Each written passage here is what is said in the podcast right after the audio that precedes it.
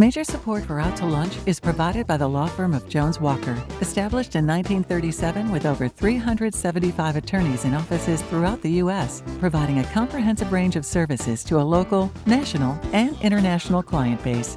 JonesWalker.com. And by Hancock Whitney. Hancock Whitney is here for families, here for businesses, here for communities during this challenging time. Visit HancockWhitney.com slash COVID-19 for the latest. And by Shorten Associates, legal recruiters in Louisiana and Texas. From our socially distanced virtual lunch table in Lafayette, we're out to lunch with Christian Mader, publisher and editor of The Current. It's business, Acadiana style. Welcome to Out to Lunch. I'm Christian Mader. Before the folks behind Beausoleil Books built a coffee shop or a bar to go inside their new boutique, they checked with their neighbors, the cafes and bars in downtown Lafayette. And they settled on a wine bar, something new to the fabric of Jefferson Street and something that wouldn't compete. That's the shop local response to behemoth retail uh, collaboration, neighborliness.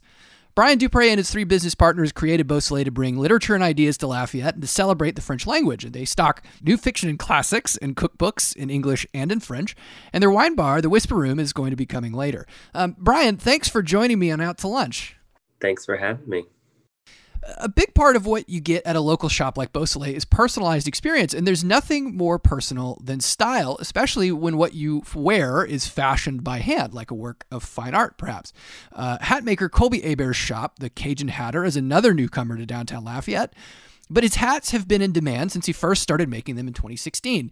His brand took off in New Orleans, where he also spent time in the film industry, both as an actor and in costumes. Uh, he found his way back to Acadiana in 2020.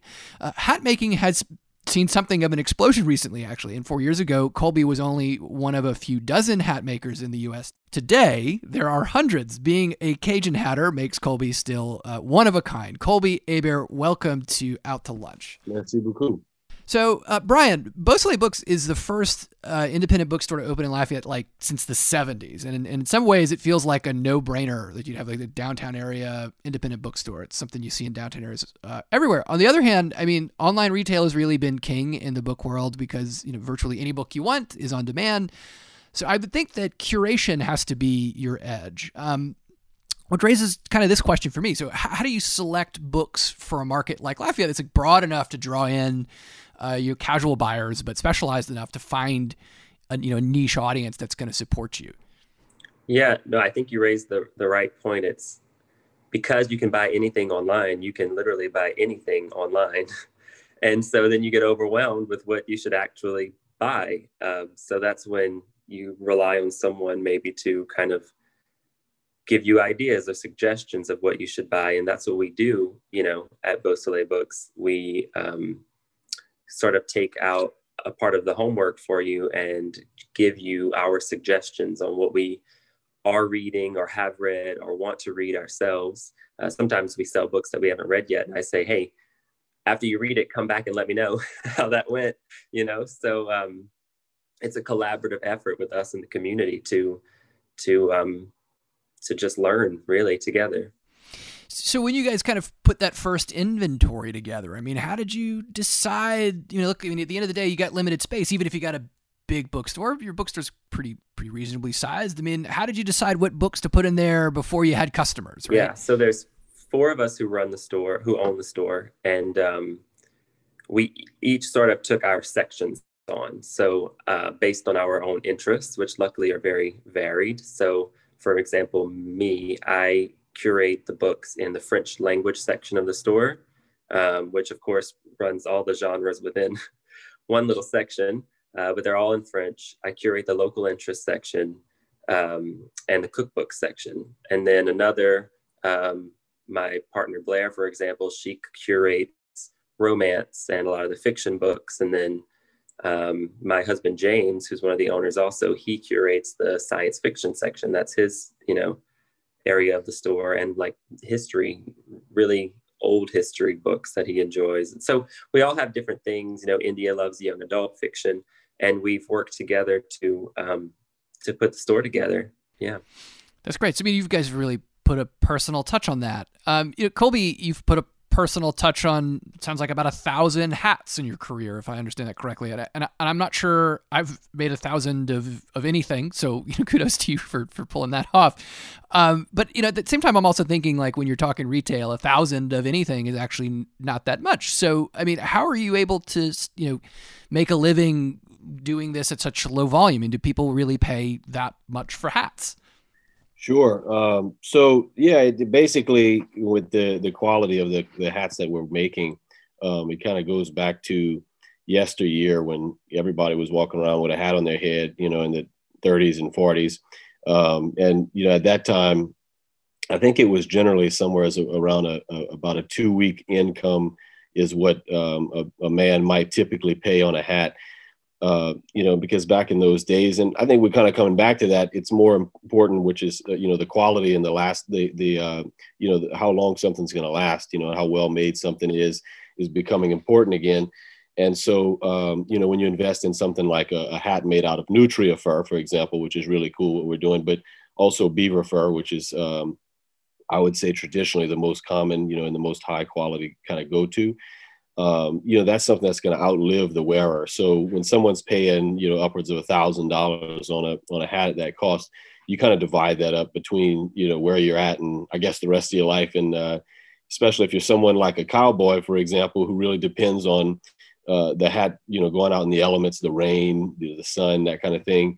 Um, it's kind of a uniform accessory that's depended on, uh, you, you, know, sort of a tool, even as a part of your trade and your lifestyle. Um, so so yeah, at that at that point, you know, the kind of hats that we work on, there's nothing that we've got that's. I think the um, our lowest price point is is about uh, three hundred dollars, which is one of the straw hats that's sold in the store. So most of our hats that we sell are about five hundred to a thousand. Um, you know, some some uh, over that. And you know, at that point, like I said, it's kind of we're sitting here meeting with an individual, um, you know, curating kind of their style, their uh, their sense of, of who they are, their fashion, their their features um, from head to toe. You know, looking at all of those things, taking those things into account, and then creating kind of the ideal hat design for them uh, that's made right there in the back of the shop on Jefferson Street in Lafayette, Louisiana. You know, it's as local as it gets, and um, very little electricity is used.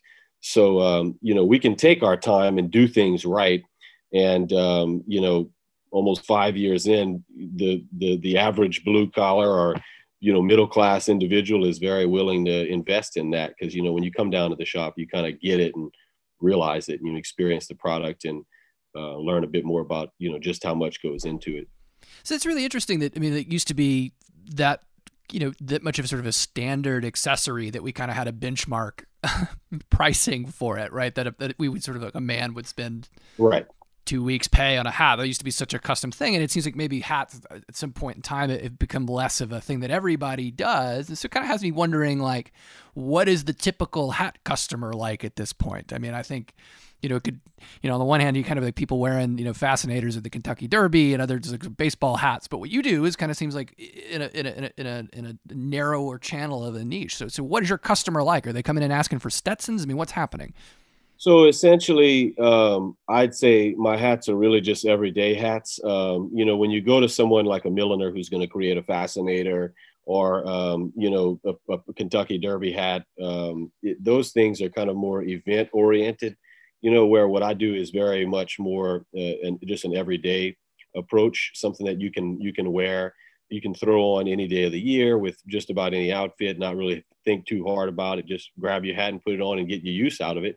Um, that being said, uh, I you know I would say it's it's almost kind of the opposite of of what you might have suggested as far as for the niche. I think it's actually more of a of a of an open uh, an open a more open approach because you know those those other styles are very kind of specified, whereas what we do you know kind of translates in across the board with uh, you know dressing up, dressing down.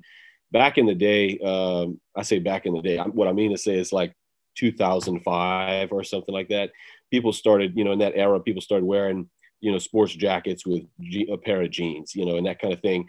And it kind of really opened up this approach in fashion where we can take something that might have traditionally been considered dressy uh, or formal, and then kind of mixing it in with a more casual element of fashion.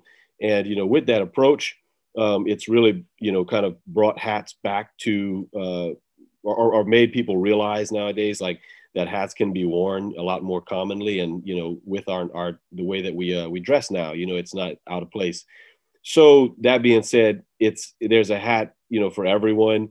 I don't think by any means that um, most of my clientele are wealthy or coming to, to get this as a luxury a luxury item although the you know that's out there most of my clients are really just uh, regular people like like us um, you know who who like hats and want to get into it yeah. So, I mean, you're working, you know, you're, you're trying to make the hat for everyone. Brian, I guess you guys to some extent are trying to stock books, you know, for everyone. And one thing I, you know, took notice of is, you know, uh, you have your selection in store, but you guys are also able to, to partner with online retailers, right? I mean, so you know, kind of get a, a, degree to which is the best of both worlds with like you know Bookshop and and and Libro. I mean, how is that actually working out for you as an independent seller? I mean, do you find that folks would you know say they want to get the new Amanda Gorman book, right? And and so they're going to order it through you guys, and they think, okay, I'm going to call Beausoleil and, and get that through them. Are people going to Bookshop? I mean, like how how does that kind of mix of online you know in-store retailing actually working out for the independent seller? Um, yeah, I mean it's working out pretty well actually. So we have multiple options. You can come in the store and buy a book. You can call, you know, and we can pull a book for you. You can we can hold it, you know, over the phone. Um, you can order through our website, which is still getting all of our inventory in the store is still being uploaded to the website, so it's not all there yet. And then we have Bookshop. So Bookshop, um, if you access it through our affiliate link, uh, you can buy any book pretty much that you can buy on Amazon, for example, and have it shipped directly to your home. And it doesn't actually require us to pull the book out of our own inventory. Sometimes books we may only have one or two copies of, being a small store. You can buy it through Bookshop and have it sent to your house, and it never actually requires us to lose our copy and have to restock it um, and we still receive a portion of the of the proceeds from that. So it's really a good way, and a lot of um, our bookshop sales have come from people out of state uh, or out of town who want to support the store but aren't here to physically support it. So they order through bookshop.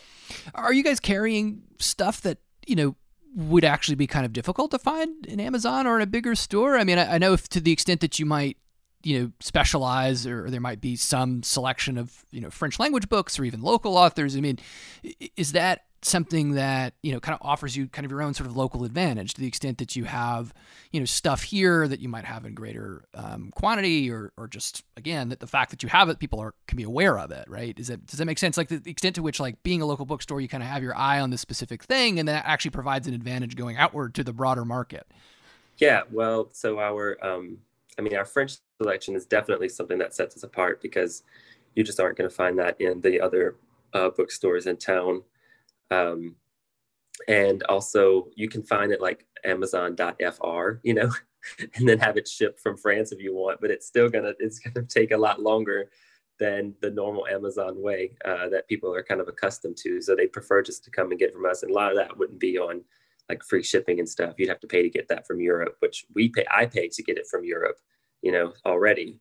So you might as well just come to the store and and and buy it from us. And people request, you know, in your next French order, can you look into getting books by this author or you know this title? And uh, we do that. We look into it. It takes a while for the books to come from Europe, um, especially right now with um, shipping kind of being disrupted by the virus. But uh, we still we still receive books regularly from from France that we stock in the store.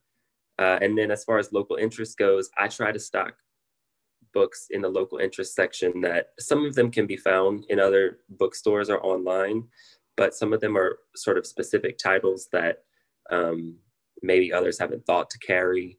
Um, you know, they're more obscure. They don't really know about them. Sometimes people come in and, you know, are surprised to see this, this book. They'd never heard of this, you know, thing and um, that's kind of what we try to do. And some of what we some of what we stock is interesting some of it's academic a bit more academic than you might find in a in a normal bookstore. Um, so yeah we try to cover all the bases with that. You're listening to out to lunch. I'm christian mader. I'm talking to Brian Dupre of Beausoleil Books and Colby Hebert the Cajun Hatter. It's interesting because it sounds like when you're dealing with European books or, you know, knowing what to find. I mean, that kind of comes down to sourcing, which kind of makes me think a bit about Colby, like your business, right? Your materials are sort of specialized to some extent. I mean, trying to make sure that you have access to to Nutria felt and and into beaver. I mean, like, how does this process actually work for you in terms of sourcing? I mean, how much time do you have to spend making sure you're getting the right um, materials and fabrics to make what you make? Absolutely, yeah. And I did want to mention that um, I was very impressed when I gave him a call, and um, he did have the Matthew McConaughey book that I just so happened to be looking for. what was the Matthew? Our last I was kind of shocked. what was the Matthew McConaughey book? I'm Green not familiar with. Um, it, it's back in stock now at the store. Greenlights. check it out. Green lights. Okay, is it good? Do you recommend? I haven't started. Actually, bought it for my wife. okay. Okay. Good. But anyway, so um, yeah, for me, um, you know, it I that I'd say that um, f- sort of sourcing out supply um, supply sources when I when it was was my big uh, area of research initially that I probably spent the most time doing. Um, you know, it, it took maybe about four to five months of researching where I could get you know different el- the different elements that would be required to make a hat. Um, you know, a lot of that I I was just kind of also going off of uh, what I thought. You know, I mean, uh, some of it was overkill, some of it was the, going the wrong direction, wasn't enough. Because um, I kind of, you know, had to teach myself, you know, how to make a hat in the first place through research. But uh, that being said, you know, kind of narrowing it down, um, what I ultimately learned is that most of the fur felts that are produced for uh, custom hat makers in the U.S. are all coming from the same place.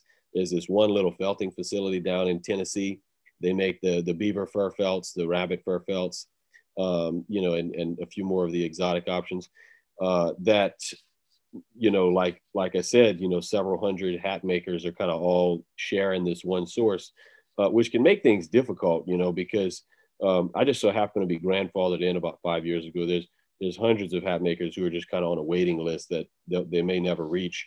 Um, but uh, you know, when it comes down to getting the right colors and things like that, you might have to wait a long time after they sell out. You know, we're going to dye some more of those in three months or something, you know. So uh, when the Nutria kind of came into the picture, I had a friend of mine who, uh, a hat maker who um, was was getting Nutria uh, processed from South America for his hats. And, you know, he's got a whole different thing going from that's kind of what his unique thing is. You know, he kind of has has taken inspiration from all these different cultures. I kind of just use the Cajun culture and go from out from in, you know, from inward, you know, from in uh, to without, you know, from the culture. So um, I said, look, you know, where we're at, Nutria is like, you know, synonymous with with our culture now. Like it, it, as a rodent, you know, it's it's it's it's an invasive species, but now it kind of is native, you know, in a sense. So um, so we, looked at you know uh, kind of tapping into that issue of it being an invasive species and being able to um, sort of recycle the felts that are uh, you know captured as opposed to just being uh, wasted. And uh, and now you know that's a whole new avenue we have of being able to, to craft and build hats um, so everything's at least sourced out of the us um, but as much as we can do, you know, immediately locally, we try. Like I make bands out of alligator skin uh, that come right out of Lafayette, uh, you know, and I, and I also put the little cypress uh, fleur de lis sticks in every, in all of my hats as sort of a little trademark, and those are made here in Louisiana too. So, so I kind of want to circle back to something. So you're a self-made hat maker, which seems like it would be pretty complicated, right?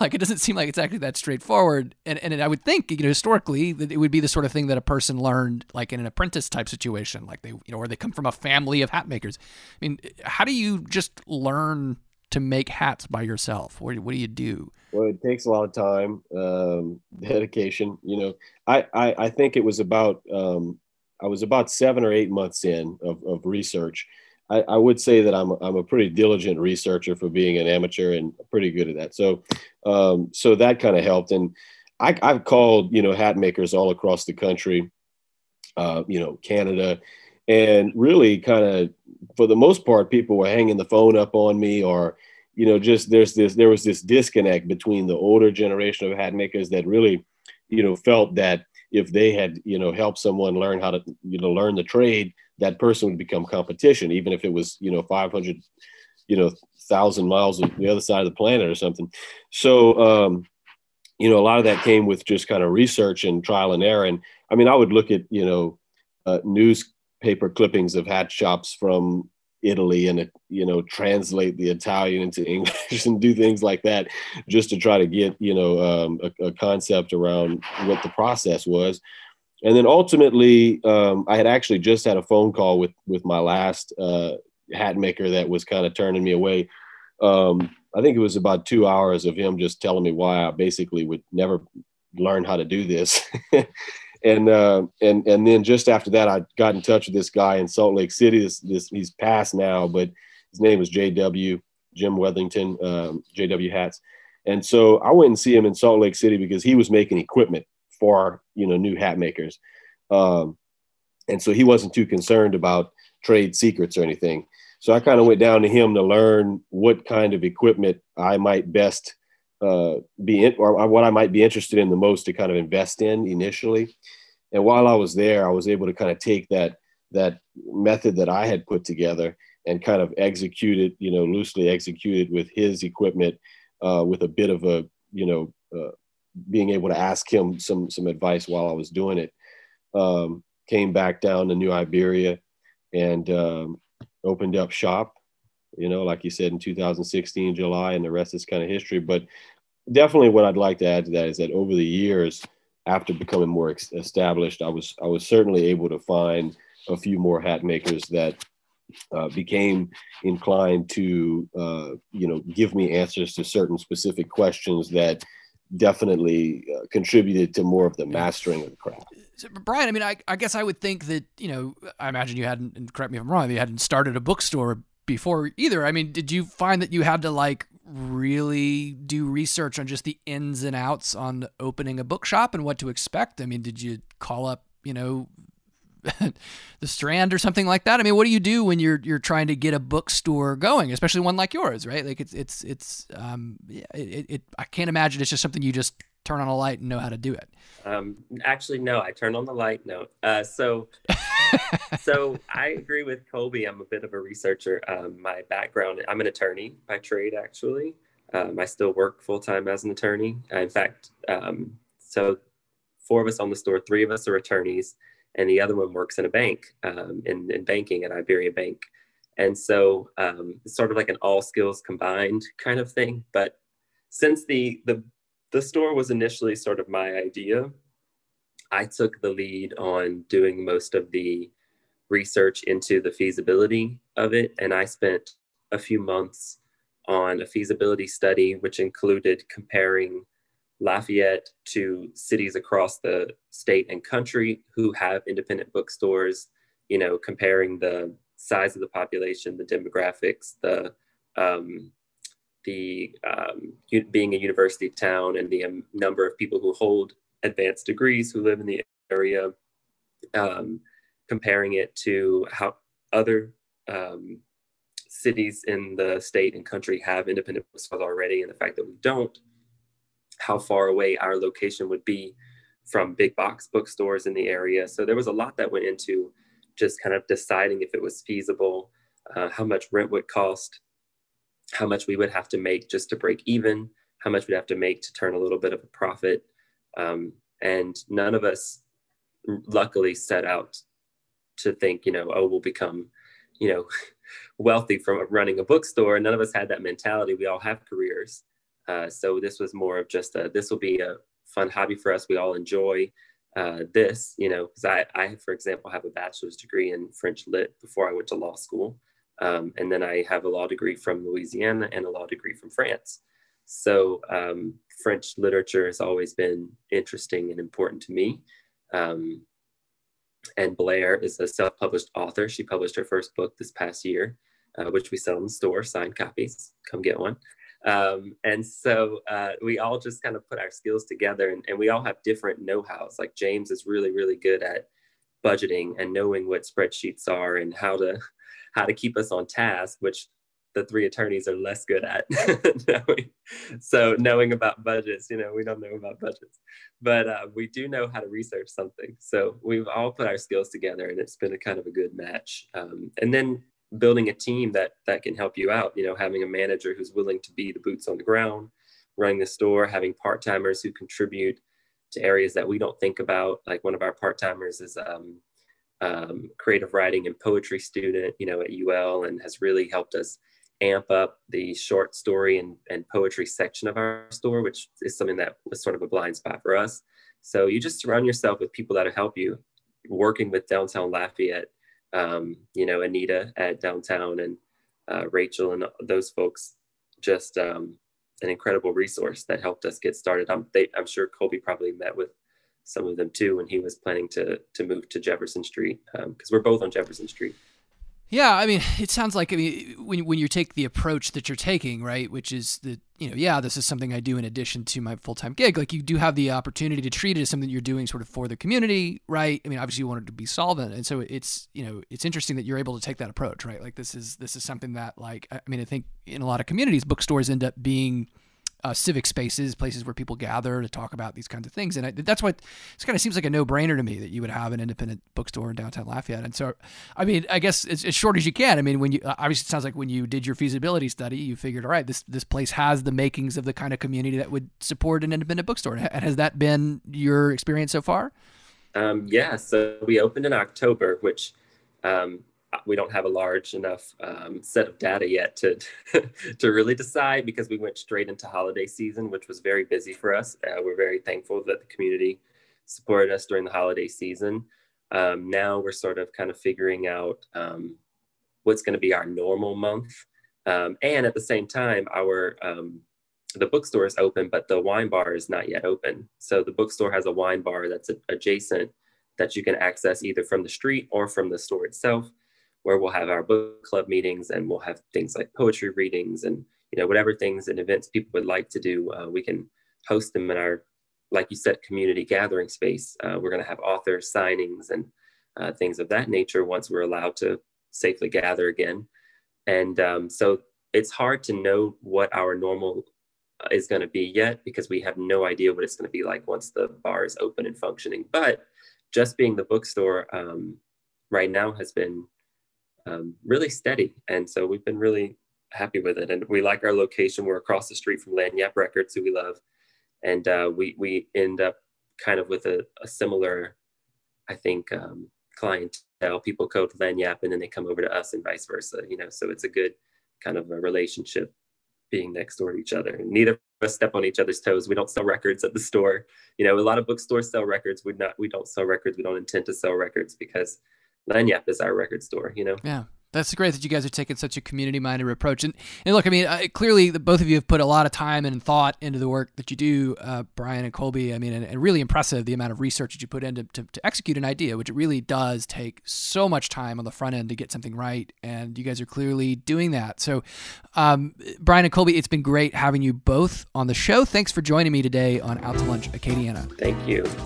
And Colby, if you ever write a book about hat making, let me know. My mom actually um, has a children's book that I need to bring down for you to check out, and I think her next one might be about the Cajun Hatter. there you go. It, it's a book that writes itself. My guests on Out to Lunch Acadiana today have been Colby Hebert of the Cajun Hatter and Brian Dupre of Beausoleil Books. We edited this show to fit into the time slot here on KRVS, and you can hear our unedited conversation and find out more about Brian and Colby and what they do by listening to the Out to Lunch Acadiana podcast, which you can find anywhere you get podcasts and on our website, itsacadiana.com. If you want to know what we look like, you can find photos from this show on itsacadiana.com and on our social media. These photos were taken by Jill LaFleur, and you can find more of her work at lafleurphoto.com.